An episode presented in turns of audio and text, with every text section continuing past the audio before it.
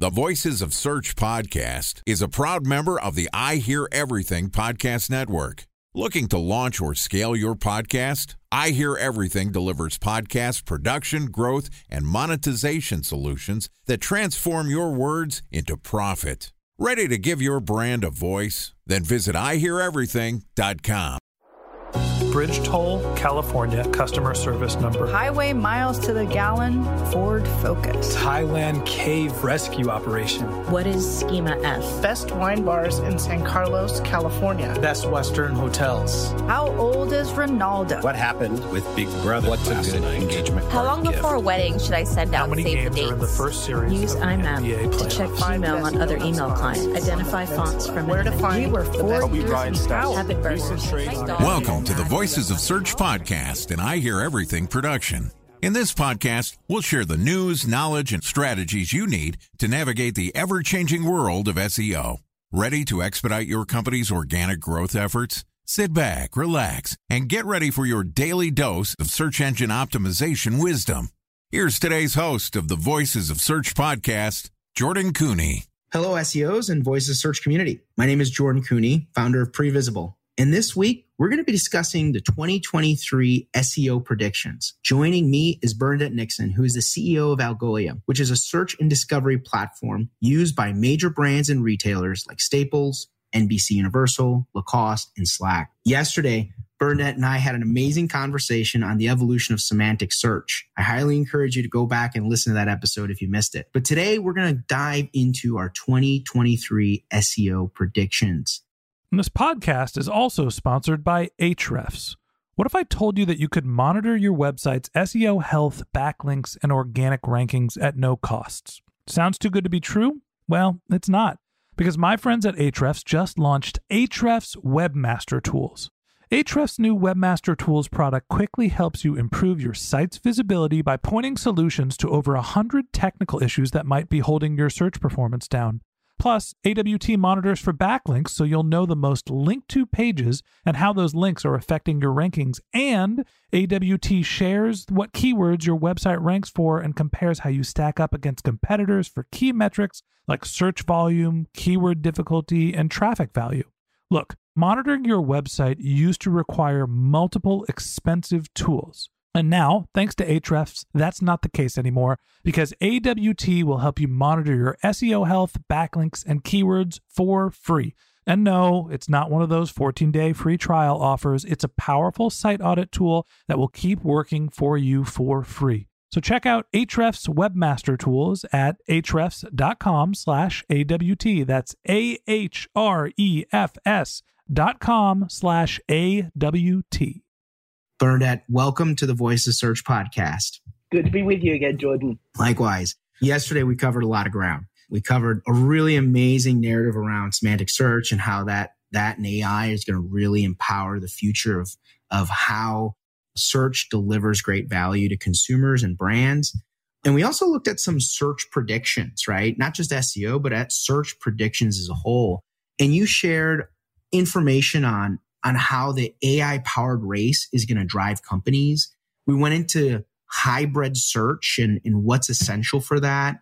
And finally, we talked about like search and navigation and how this is critical to SEO and organic search.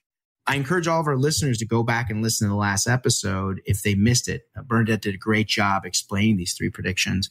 But I want to go ahead and just jump into the first one here this AI powered race. You know, it's really funny because Google for a long time didn't want to play in the AI game, right? Obviously, being the 800 pound gorilla in the search space, that statement really wasn't real, right? I think there was like this, this genuine intuition that AI could be evil and be dangerous. But in reality, it's like a core function that makes our technology more effective. Where is AI today and how should leaders of companies be thinking about AI? So it's interesting. AI has been around for many years, some decades, in fact. But I think over the last five years, the five to six years, there have been major technology breakthroughs with the transformers, all of which leading up to sort of where we are today. And where we are today is with the advent of the cloud, you now have the vast quantities and corpuses of data that you can train the AI models on. And you can, as a consequence, it's not just the purview of the few any longer. Now, doing all of this, though, is quite complex. There's many, not that many, but there's an initial cohort of companies that are making it look easy. I would say Algolia is one of them. Obviously, ChatGPT is another. And that really has changed the game. It's changed the game because we as humans have always wanted to be known and understood, whether that was in our discovery journey, whether that was interacting, you know, with a VCR that back in the 80s we couldn't get time to change on it. you know, we've we've always want to be known and understood, especially now our e-commerce journeys that we're we're on every day. But we were always left wanting because the technology couldn't deliver. And I think the culmination of the transformers and what is coming to bear now with the vast amounts of data that exists in the cloud It's another reason that we are very excited about this next sort of phase in our evolution with AI search is because when we have 17,000 customers and you know the hundreds of thousands of, of users when you've got more users you have more data you have more events data that's what it takes to win the AI arms race if you like so the reason that I say that every company should no longer just be setting their sights on becoming a software company, but in fact being an AI powered company is because the the quantum leap in the technology has now led to an expectation, not just a desire, but an expectation for us to be known and understood. So therefore, you are in a race with your competition to figure out how you how you assemble this internally, but it is really hard. And it's hard because you've got you need to have a lot of data. You need to be very technical. You need to have a bunch of data scientists, which are a scarce property. And once you've attracted the data scientists, it's hard to keep them.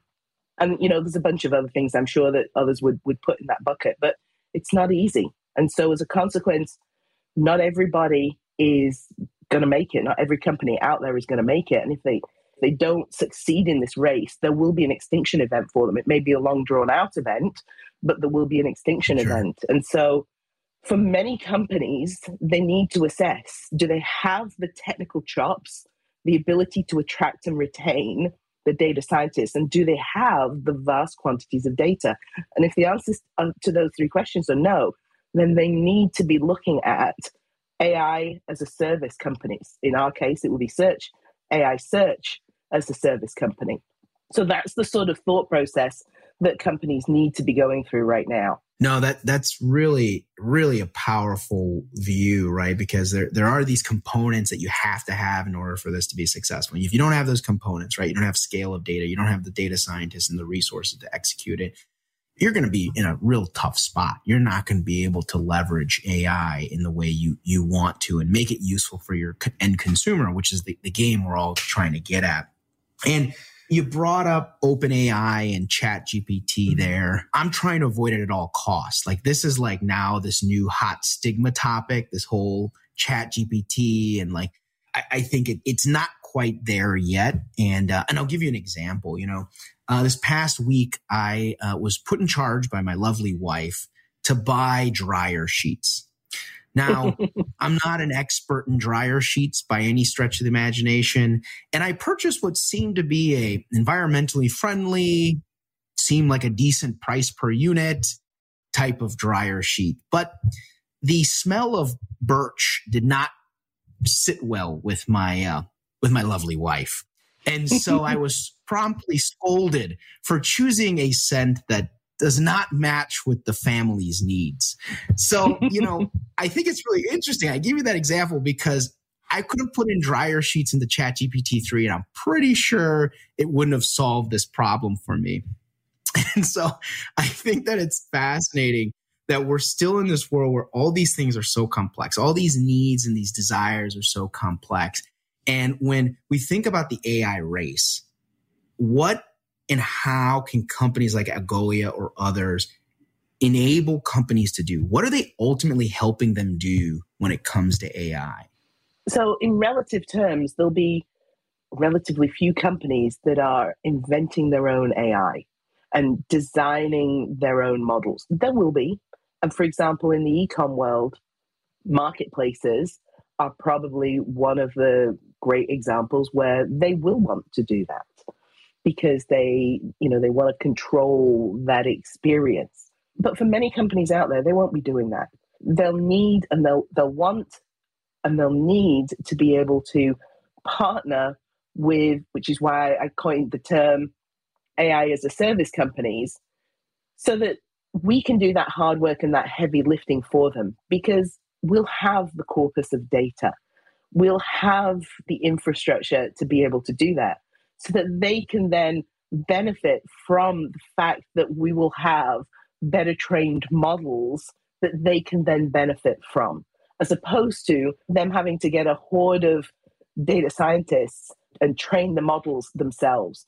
That's a very expensive prospect. No doubt. And I, I 100% agree. I think what companies like your, yours and, and others out there are going to do is help these companies stay really relevant with their customers because they're going to evolve the technologies they're using today to meet those needs, right? And there should have been, in my example, there should have been a do not purchase if your wife is not interested in manly smells in the laundry. Like that, that should have been in the reviews, put right at the top before I got those, those dryer sheets. So, but speaking of search, right? Because that's what we're, that's one of the things. That could have been a personalization strategy. If this is a single male, right. give him, present him with the birch ones if not, Perfect. how about spring? Yeah. spring flowers. yeah. yes. No question, Burnett. No question. I I should have been more diligent on that decision, but search could have helped me. Search could have helped me. Speaking of search, hybrid search. This is our second prediction for 2023. And I just want to start off. What does hybrid search mean? Like, let's let our listeners know about that, and then and then go into what that prediction is going to evolve like in 23. Sure. So hybrid search means that we as the software provider we combine both keyword and semantic search and we put them both together in one product in one api and that's hard. It's very hard to do but that's what we've always done. We you know we sort of make the impossible possible is sort of one of our internal mantras. And it's it's hard to do because how do you fuse the results coming from a keyword engine and from a, a semantic engine. But that's what we've done. So that we have done it so that we take the burden off the customer of having to think about now where do I apply keyword search and where do I apply semantic search? You've got it, you got it available all the time. It figures out based upon its understanding of the query which one will provide the better result for your consumer. So that's what hybrid search is. And the reason that we say that it will become table stakes in this next year is because, again, that quantum leap in the technology, just generally in the AI technology space, has led to that expectation of consumers that they will just want more. They'll want more, but they'll also want it to respect the privacy laws that are inherent in their state or in their in their country. And if you're not able to provide that, you're not going. What's going to happen is you'll have a bounce rate. You know, when people land on your site, you'll have a higher bounce rate if you're not able to do this. If you don't have those capabilities, it's just going to be harder for you to serve up the best, the most relevant, in a, the most timely fashion to your consumers. And if you're not able to do that, what will happen is they'll just become overwhelmed, they'll get disappointed, and they will bounce and go somewhere else because they've got optionality. they don't have to walk down the high street, they can just type in another URL. So, this is why we say that hybrid search will be table stakes because in order to get the right level of relevancy, you're going to need the hybrid capability. But it's not just because of human expectations, it's also you look at the current economic climate people have to figure out how to do more with less. That is just a reality given inflation and you know all the challenges that we've got going on in the world with supply chain and it's putting pressure on companies. So they, they can't any longer just throw bodies at a problem and you know just resource it in such a way that they can get a good outcome. So as a consequence, you're going to need automation. You're going to, to need to have to reduce complexity to be able to do it with fewer people. And that's one of the things that's always been part of our, I guess, design principles, if you like, is that you know you don't need a lot of handholding. You don't need to have a lot of resources. You know, compare us to Elastic, for example, and you can do it with with us with 20% of the resources. So we've always been extremely efficient, and that's because we have looked to make things that are very complex, very simple for people, for our customers to be able to implement.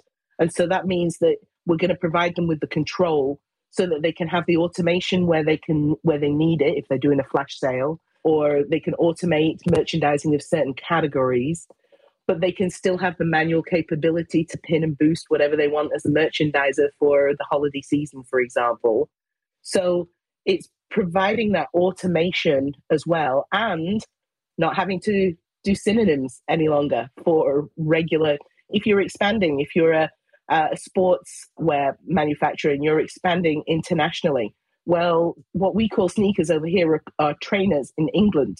And you would up to now you would have to have put a synonym in place to allow for that. Now you won't with semantic search now you won't need to do that.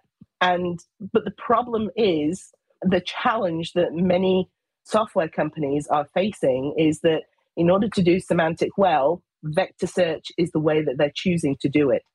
The problem is that vector search is extremely costly and slower than keyword search. So, therefore, if you imagine the challenge that you've got when you want to scale to massive production, when you've got something that's slower and more costly, then you know you look at Google's Vertex engine, hugely expensive to operate based upon that. That's why we got excited about hybrid search and why we got on the band not got on the bandwagon. We we defined this category, in fact, because we got so excited by the capability that we acquired with the search.io acquisition, where we don't just have a vector engine, we have a neural hashing technique, which is a proprietary technique that means it's as easy to process vectors and as performant and as almost as cheap to um, as when you're handling keywords. So it's going to really change the industry, I think. Time for a one minute break to hear from our sponsor, Previsible. So you're looking for SEO help, and you got a couple of options. You could start replying to spam from agencies that claim they can get you to rank number one on Google. You can pay an hourly rate for a consultant who will inevitably nickel and dime you with hourly charges. Or you can work with a cookie cutter agency to quickly launch a strategy less project with low success rate.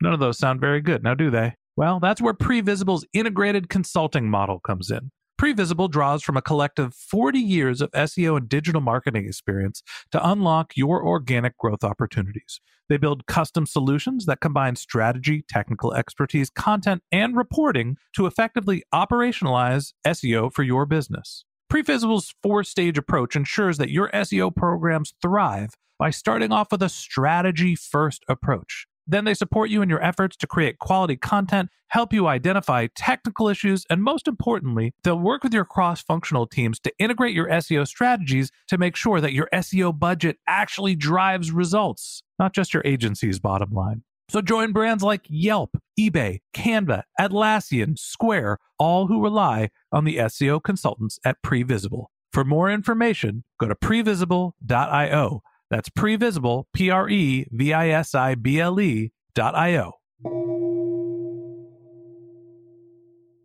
And really quickly on this topic of hybrid search, I want our, our listeners to grasp this because I think you, you went over so many great consumer benefits. But on the company side, you alluded to it a little bit there faster, cheaper. But ultimately, like, why should companies be investing in hybrid search over other search strategies when it comes to powering their sites? It comes down to the fact that, I think, two or three things. Number one, we've never believed that it's an either or. It's you have to choose either keyword or semantic. That doesn't solve the problem because if you're trying to look, if a consumer is looking for Nike running shoes, if you try to solve that search request as a company with purely a semantic search engine, you'd fail. And you'd fail because it would put New Balance in there and Puma and Reebok. And I, I, you know, I don't know anybody that would want New Balance over Nike. Sorry, just expressing my personal opinion. but so you would fail if you just tried to do, just try to use semantic search for your, for your, you would not deliver a good experience for your customers. Therefore, the combination of keyword plus semantic becomes really powerful because it enables you to you know reduce the null results without having a bunch of rules or redirects or that sort of thing that takes up time as a company for you to program into the system. So there's huge efficiency benefits and there is huge engagement benefits by using the combination, the hybrid combination of keyword and semantic. Yeah, no doubt. Yeah, I totally agree. And it, it's interesting because there's business values in, in understanding that principle. And then there's also the, the realization that there are key investment principles that we need to make in order to grow our sites, right? Like this all connects back to the traffic that ends up on our sites because the traffic that ends up on our sites is going to perform better because we leverage these kinds of search technologies to provide users with better outcomes those outcomes lead to more revenue, more conversions, more revenue, and, and happier customers, right?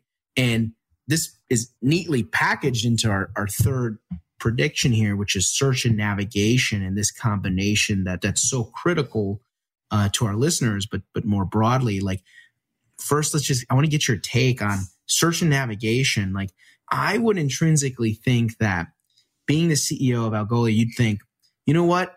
get rid of your navigation, just put a giant search box in the middle of your site and everything will be good. Right? Like, I mean, that, that's got to be the logical outcome that you give every one of your customers. But it sounds like the prediction here is that these two need to work together. And I'd love to get how you think about that connection. Yeah, so it's interesting actually because you know whenever I'm at a cocktail party or just with friends over dinner and they're saying, you know, oh, so who you who do you work for and what do they do?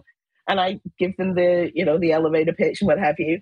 I elaborate on it because when we think of search, we naturally think of the search box. But the reality is, is that search powers so much more behind the scenes and it powers the browse experience. Now, to have a browse experience, you need a navigation structure. And so, for example, we impact that, perhaps not for the whole website, but certainly for key categories, for example. So you can have auto category creation and merchandising and all of that sort of thing. So, yes, search powers behind the scenes a lot more than just the search bar, which probably your listeners are, are well aware of, but many are not. And so, therefore, when we think about, you know, when we think about search, we also think about navigation because we want to impact the browse experience for the end user. And then when you think about it in terms of SEO, you know, we're all going to have to do more with less, as I mentioned before, in this coming economy. And when you click on an organic search result and that drops you into a specific website, if you've not found what you want, then what do you do? You try to navigate or you try to search to get more refinement, or or you maybe look at the uh, the recommendation carousel if it's landed you on a, a product a product listing page. You look at the the recommendation carousel, which is also powered by search. And if you can't find what you're looking for to go further and go further, then somebody's going to bounce. Whereas if you have a good navigation and you have a, a, great search capability and you've got recommendations on each of your product pages, then somebody is going to click and they're going to spend more time and you're going to be rewarded uh, by Google because of your better engagement metrics. So there is a very symbiotic relationship between search and navigation and SEO.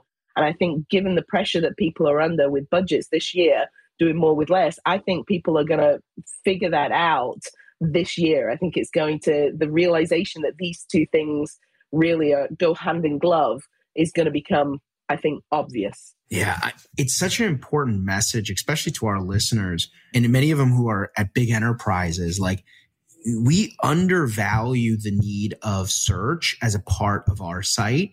We often, as, as SEOs, think about navigation. This is going to improve crawlability, going to help improve the way users find things, but they go together. Like you said, Bernadette, hand in glove. Like if users aren't able to find what they need in those immediate seconds, these become your ammunition to ensure that consumers are still buying or engaging or following through on the promise that got them there. And I think that's what's really a, a critical component to this third prediction and how we're going to have to leverage this in a year where there's going to be more need. And if you think about it, having clean navigation, it means that you're going to eliminate having dead folders, dead subfolders. And when you do that, it means that the Google Google can crawl your site easier. They don't have to be trying to recreate those links. From a consumer perspective, it means if you lob off the you know the, the long tail of a of your URL that you're not going to have a 404 error. So there's many different advantages here that are not necessarily that obvious. Yeah, no doubt, no doubt. Absolutely critical component to managing a whole site, ensuring that its value is is identified by by consumers. And in quick summary, we, we had three predictions for this year. We had this AI powered race and how companies are going to adapt to this new race. We dove into hybrid search and, and the values for consumers and organizations. And then finally, this search and navigation combination that really is what unlocks value for sites. So that wraps up this episode of the Voice of Search podcast. Thank you to Bernadette Nixon, CEO of Algolia, for joining us today. This was an amazing episode. And tomorrow, join the Voice of Search podcast as we dive into other search topics. Thanks again and join us soon. And a special thanks to Previsible for sponsoring this podcast. If you're looking for support with all of your SEO needs, Previsible's integrated consulting model is there for you. They draw on a collective 40 years of SEO and digital marketing experience to help you unlock your organic search and growth opportunities. So join brands like Yelp, eBay, Canva, Atlassian, and Square, all who rely on SEO consultants at Previsible. For more information, go to previsible.io. That's P R E V I S I B L E.io. And a special thanks to Ahrefs for sponsoring this podcast. Monitoring your website used to require multiple expensive tools, but that's not the case anymore thanks to Ahrefs because they just launched their Ahrefs Webmaster Tools product, which monitors your SEO health, helps you keep track of your backlinks, and gives you the insight into what keywords are performing for free. So check out Ahrefs Webmaster Tools at ahrefs.com slash AWT. That's Ahrefs, A-H-R-E-F-S dot com slash A-W-T.